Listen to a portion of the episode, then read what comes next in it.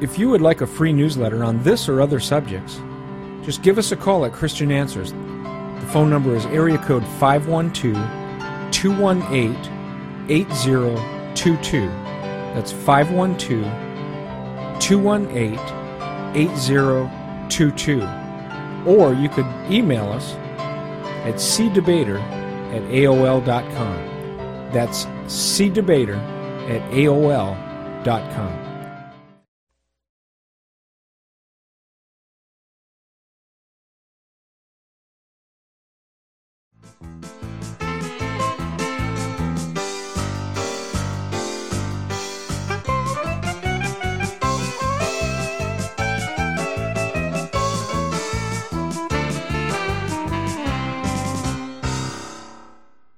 Have you ever looked at a Book of Mormon and you see the, the white Jesus on the inside cover of a Book of Mormon, or you look at a lot of Seventh day Adventist uh, works? They have the, the white uh, Norwegian Jesus with the hairdresser hair hairdo and uh, uh, all that kind of stuff. In fact, uh, one of my videos where we went to San Antonio uh, at the Seventh Day Adventist Worldwide Convention. In fact, there's a lot of people speaking foreign languages was when uh, uh, Dan and me were over there. Uh, but they had pictures all over the place of Jesus, right? And uh, all of them were this white guy that, that would look like, uh, well, he was kind of a long hair uh, dude, so in the pictures they had, so you or me would qualify it being exactly like him. And most time he had a beard and stuff, but but you know, you know the kind of pictures that people put out. I'd like to interject right here concerning this painting that I had to look at as a small child to get some kind of healing done or whatever from staring at this painting. Here's a little background information about it from Wikipedia. Anyone can access on the internet. But this painting was done by Warner Sallman, born April 30th, 1892 to May 25th, 1968 he was an American painter from Chicago, best known for his works of Christian religious imagery. He worked in commercial advertising as well as a freelance illustrator. He's most associated with his portrait of Jesus called Head of Christ, of which more than 500 million copies have been sold. In 1994, the New York Times wrote that he is likely to be voted the quote best known artist of the century end quote mainly because of this head of christ painting that he did.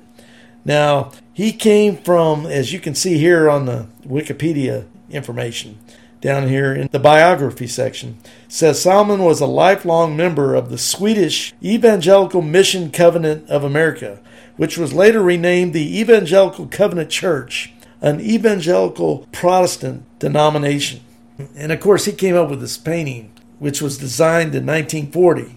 And since then, it just joins a whole menagerie of other paintings and icons of Christ throughout the centuries, of which people use for just pure idolatry in many cases. They pray to those paintings or icons bow down to them, and all these types of things. What I find interesting also is the fact that there's a relationship here with the cults.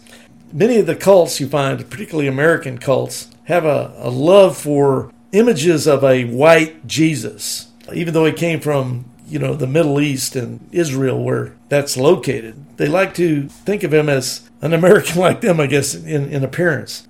Along these lines, here's a clip from one of our videos that has over 400,000 views at the moment, at the time of this recording, called Ellen White's Seventh day Adventism qualifies as a pseudo Christian antichrist American cult.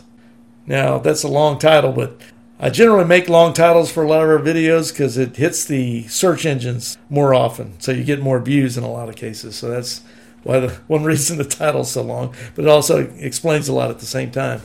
And here's what we said in this video. But I did bring with me. I don't know if you can see it on the screen here. Yeah, we is, can. Uh, here's here's in Seventh Day Adventism. If people go to that video I mentioned already, that's our number one most watched video over the last 28 days of the Seventh Day Convention. But this is what the Mormon or this is what the Seventh day Adventist Jesus looks like. You can see that. Uh, and they had, here's another depiction of them. But over and over again, they got many. If you do an internet search, a Google search, a Yahoo search on images of Jesus and Seventh day Adventism, you're going to find a multitude. And they all pretty much look like this white guy that was a hippie during the 70s. Uh, and, Talk uh, about an anachronism. yes. then, but if you go to Mormonism and do an internet search on images of Jesus and Mormonism, you're going to find that their their Mormon Jesus, and here's a couple of shots of it, looks an awful lot the same. Yeah. As the Seventh Day Adventist Jesus, and uh, you start to see these similarities. And when I was at that that Seventh Day Adventist conference, and the the the, the images of Jesus were just like these samples I just showed you, all over the place. I mean, it's just this white 1970s hippie guy from America, uh, and I was sitting there walking around. Man, that's just like Joseph Smith's Jesus. That's just like Mormon. How did this happen? Now you just saw that. Now I have a comment that's down in the comment section. If you go to that on any of my YouTube videos on Seventh Day Adventism, if you look down and look for the CE Answers TV comments, you'll see that I have a comment that starts with Was Jesus a white man as Mormons and Seventh day Adventists depict in their books, artwork, tracts, pamphlets, and numerous outreaches? Many people ask the question Why did God make Jesus white when the majority of peoples in the world are non white? Ellen G. White, the prophetess of Seventh day Adventism, certainly taught that Jesus was a white man. See Ellen White's inspired bigotry, racism, and discrimination at the following link www.cultorchristian.com slash egwbigotry.html. The following is just a few quotes from the Seventh day Adventist prophet from the above link. Quote, The Comforter, which is the Holy Ghost, whom the Father will send in my name, he shall teach you all things and bring all things to your remembrance you are the children of God. He has adopted you, and He desires you to form characters here that will give you entrance into the heavenly family. Remembering this, you will be able to bear the trials which you meet here. In heaven, there will be no color line, for all will be as white as Christ Himself. Let us thank God that we can be members of the royal family. End quote. And your reference there is the Gospel Herald, March 1st, 1901, quote, Trust in God, quote, paragraph 20, from a, quote, talk given by Mrs. E.G. White to the church for the colored in Vicksburg, Sabbath day, March 16th, 1901. So she's apparently preaching to, as it mentions here, uh, colored people, you know, African Americans, and gave this message. And then here's another quote quote, but there is an objection to the marriage of the white race with the black. All should consider that they have no right to entail upon their offspring that which will place them at a disadvantage. They have no right to give them as a birthright a condition which would subject them to a life of humiliation. The children of these mixed marriages have a feeling of bitterness toward the parents who have given them this lifelong inheritance. For this reason, if there were no other, there should be no intermarriage between the white and the colored race. That's from Manuscript 7, 1896, coming from Selected Messages, Book 2, page 343, paragraph 2, page 344, paragraph 0. Here's another quote. Quote, in reply to inquiries regarding the advisability of intermarriage between Christian young people of the white and black races. I would say in my earlier experience, this question was brought before me, and the light given me of the Lord was that this step should not be taken, for it is sure to create controversy and confusion.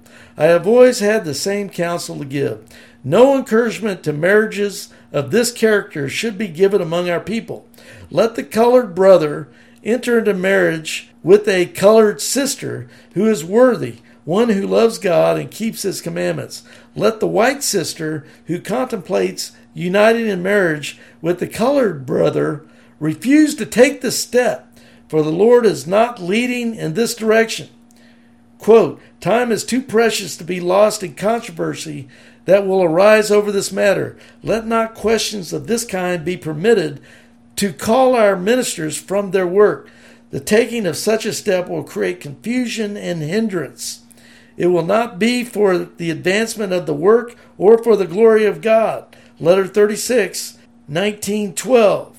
Selected Messages, Book 2, page 344, paragraphs 1 and 2. All right, continuing on to the next page. What does the Bible say to those who would denounce interracial marriage like Ellen White did? Quote, And Miriam and Aaron spake against Moses because of the Ethiopian woman whom he had married, for he had married an Ethiopian woman. And the anger of the Lord was kindled against them, and he departed. And the cloud departed from off the tabernacle, and behold, Miriam became leprous, white as snow. And Aaron looked upon Miriam, and behold, she was leprous. End quote.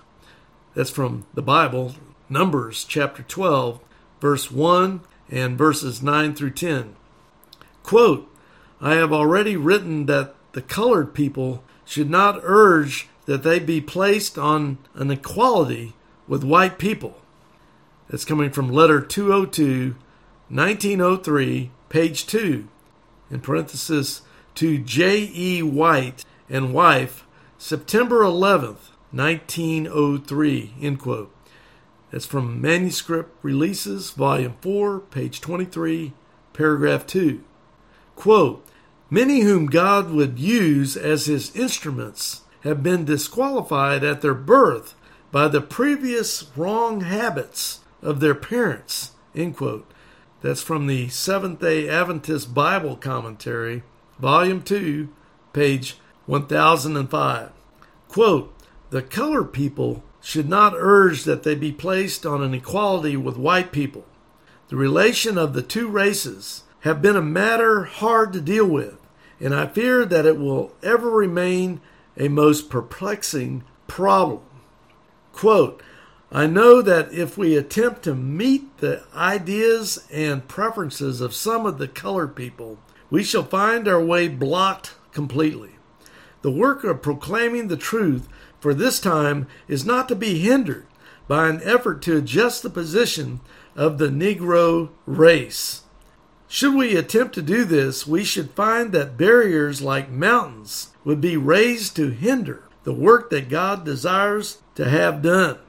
If we move quietly and judiciously, laboring in the way that God has marked out, both white and colored people will be benefited by our labors. End quote. This is coming from Testimonies of the Church, Volume 9, page 214, paragraph 3 page 215, paragraph 0. Quote, Every species of animal which God had created were preserved in the ark. The confused species which God did not create, which were the result of amalgamation, were destroyed by the flood. Since the flood, there have been amalgamation of man and beast, as may be seen in almost endless varieties of species of animals and in certain races of men. End quote. That's coming from the Seventh day Adventist Spiritual Gifts, Volume 3, page 75, paragraph 2. To see our field trip to the Seventh day Adventist General Conference in San Antonio, Texas, where 70,000 Seventh day Adventists from around the world gathered to exalt Ellen G. White and their depiction of Jesus as some sort of Norwegian white man, just like the Mormons do, despite what Isaiah chapter 53, verse 2 says. The proof of this is in our video called Seventh day Adventists Glorify Ellen G. White and a White Jesus in San Antonio, SDA conference. Of course, that was held in 2015. At the following link, www.youtube.com slash watch question mark V equals D1F capital U N U R W W M 8. God's position on images from the Old Testament. Nearly everyone familiar with the Bible should be familiar with this passage of the Ten Commandments from Exodus chapter 20, verses 3 through 5. You shall have no other gods before me. You shall not make for yourself a carved image or any likeness of anything that is in heaven above, or that is in the earth beneath, or that is in the water under the earth. You shall not bow down to them nor serve them. That's coming from the New King James Version throughout, unless otherwise noted. And then underneath here, we have a quote from the Roman Catholic Douay Rheims version of their Bible. But I'm not going to read all that here. We got the main context from Exodus chapter 20, verse 3 through 5, but you can freeze frame it and read their version of it. In other words, God is saying that one of the reasons he did not want to be seen was that he felt the people might think that they should make any idol or icon. Notice that he also said no image of any male or female. See also Isaiah 44 9. Quote, Those who make an image, all of them are useless, and their precious things shall not profit. They are their own witnesses. They neither see nor know that they may be ashamed. End quote. This prohibition against idols was not limited to idols of foreign gods. God is also quite displeased with images that are supposed to direct worship to Him, as this passage from Exodus chapter 32, verses 7 and 8 shows. And the Lord said to Moses, Go, get down, for your people whom you brought out of the land of Egypt have corrupted themselves. They have turned aside quickly out of the way which I commanded them. They have made themselves a molded calf and worshipped it and sacrificed to it and said, This is your God, O Israel, that brought you out of the land of Egypt. End quote. The Bible shows that God did not want his people to bow down before images that humans made. Quote, You shall not make idols for yourselves, neither a carved image nor a sacred pillar shall you rear up for yourselves, nor shall you set up an engraved stone in your land to bow down to it. For I am the Lord your God. That's coming from Leviticus chapter 26, verse 1. The children of Israel were apparently not even allowed the possession of icons, as Joshua 7:13 seems to show. Quote, Sanctify yourselves for tomorrow, because thus says the Lord God of Israel, there is an accursed thing in your midst, O Israel. You cannot stand before your enemies until you take away the accursed thing from among you. End quote. Thus, all forms of idols and icons were prohibited by God in the Old Testament. Also, notice that God says those with idols are like idols in that they have eyes, but they do not see, and ears, but they do not hear. Quote, the idols of the nations are silver and gold, the work of men's hands. They have mouths, but they do not speak. Eyes they have, but they do not see. They have ears, but they do not hear. Neither is there any breath in their mouths. Those who make them are like them. So is everyone who trusts in them. Psalm 135, verses 15 through 18. Furthermore, notice that in the future, God will get rid of all idols. The Lord alone will be exalted in that day, but the idols he shall utterly abolish. Isaiah chapter 2, verses 17 and 18. Thus says the Lord God, I will also destroy the idols and cause the images to cease. Ezekiel chapter 30, verse 13. God's position on idols is shown in the New Testament. Idols were discussed by many New Testament writers. Jesus taught, But I have a few things against you, because you have there those who hold the doctrine of Balaam, to eat things sacrificed to idols. Revelation chapter 2, verse 14. Nevertheless, I have a few things against you, because you allow my servants to eat things sacrificed to idols. Revelation chapter 2, verse 20. Jesus also taught God is spirit, and those who worship him must worship in spirit and truth. John 4:24, which of course wouldn't include icons or images. And the truth is that God does not want to be represented by things made by man. And the truth is that since no one knows what Jesus or God the Father, for that matter, looks like, all iconic representations of God are not spirit and are not true. This is part of why all idols and icons are wrong. Notice something from the book of Acts, verse 28 in Acts 17, starting. For we are also his offspring. Therefore, since we are the offspring of God, we ought not think that the divine nature is like gold or silver or stone, something shaped by art and man's devising. Being therefore the offspring of God, we must not suppose the divinity to be like unto gold or silver or stone, the graving of art and device of man. And God indeed, having winked at the times of this ignorance, now declareth unto men that all should everywhere do penance. Acts 17, 29 through 30 from the Douay Rheims. Now, keep in mind the Douay Rheims is a Roman Catholic version of the Bible. Yes, I show the Roman Catholic Douay Rheims version of the Bible as a interesting contrast in how even the Roman Catholics themselves are hypocritical and don't follow their own translation. Even in this translation here, there's a perversion of the text where they say, do penance, but that's not correct. That's been added to the Bible. Thus, they've cursed themselves under the condemnation found in Revelation 22 about adding to the Word of God. It shouldn't be penance, it should be repentance. But anyway, this is all just to show that even in a Roman Catholic translation of the Bible, they violate their own scriptures with all their statues, their carvings, their candles, their paintings, and all the rest of it that they do in their idolatry. And of course, in Eastern Orthodoxy, with all their icons, it ends up being the same thing. The following verses concern Paul and his writings on this subject. Now, while Paul waited for them in Athens, his spirit was provoked within him when he saw that the city was given over to idols.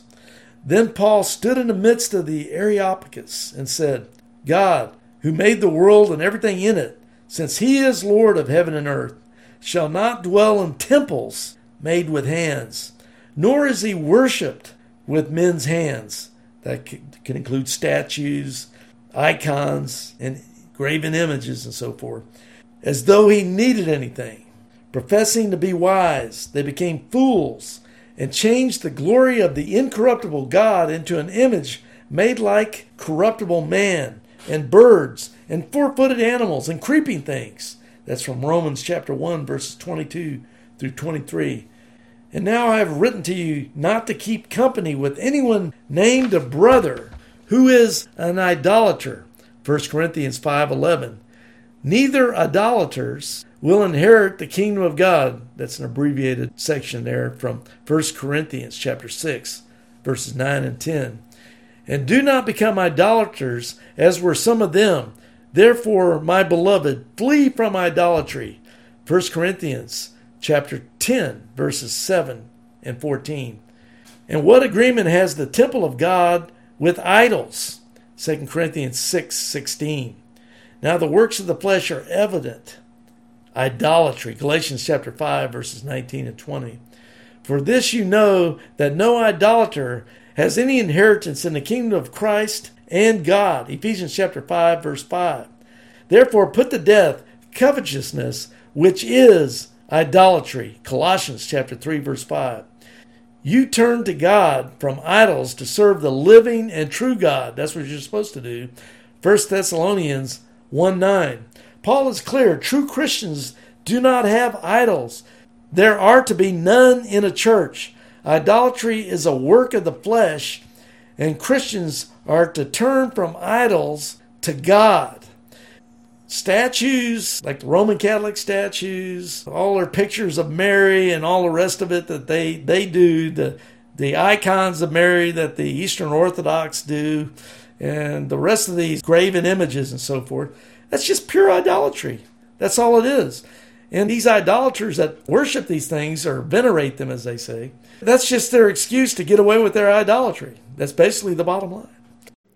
If you like our YouTube channel, please subscribe by clicking on the subscribe button and then by also clicking the bell above to get an automatic update whenever we produce another YouTube video for our See Answers TV channel. Please share our videos with your friends and relatives. May God bless you. Only one life will soon be passed. Only what is done for Christ will last. See related videos by tapping or clicking screens.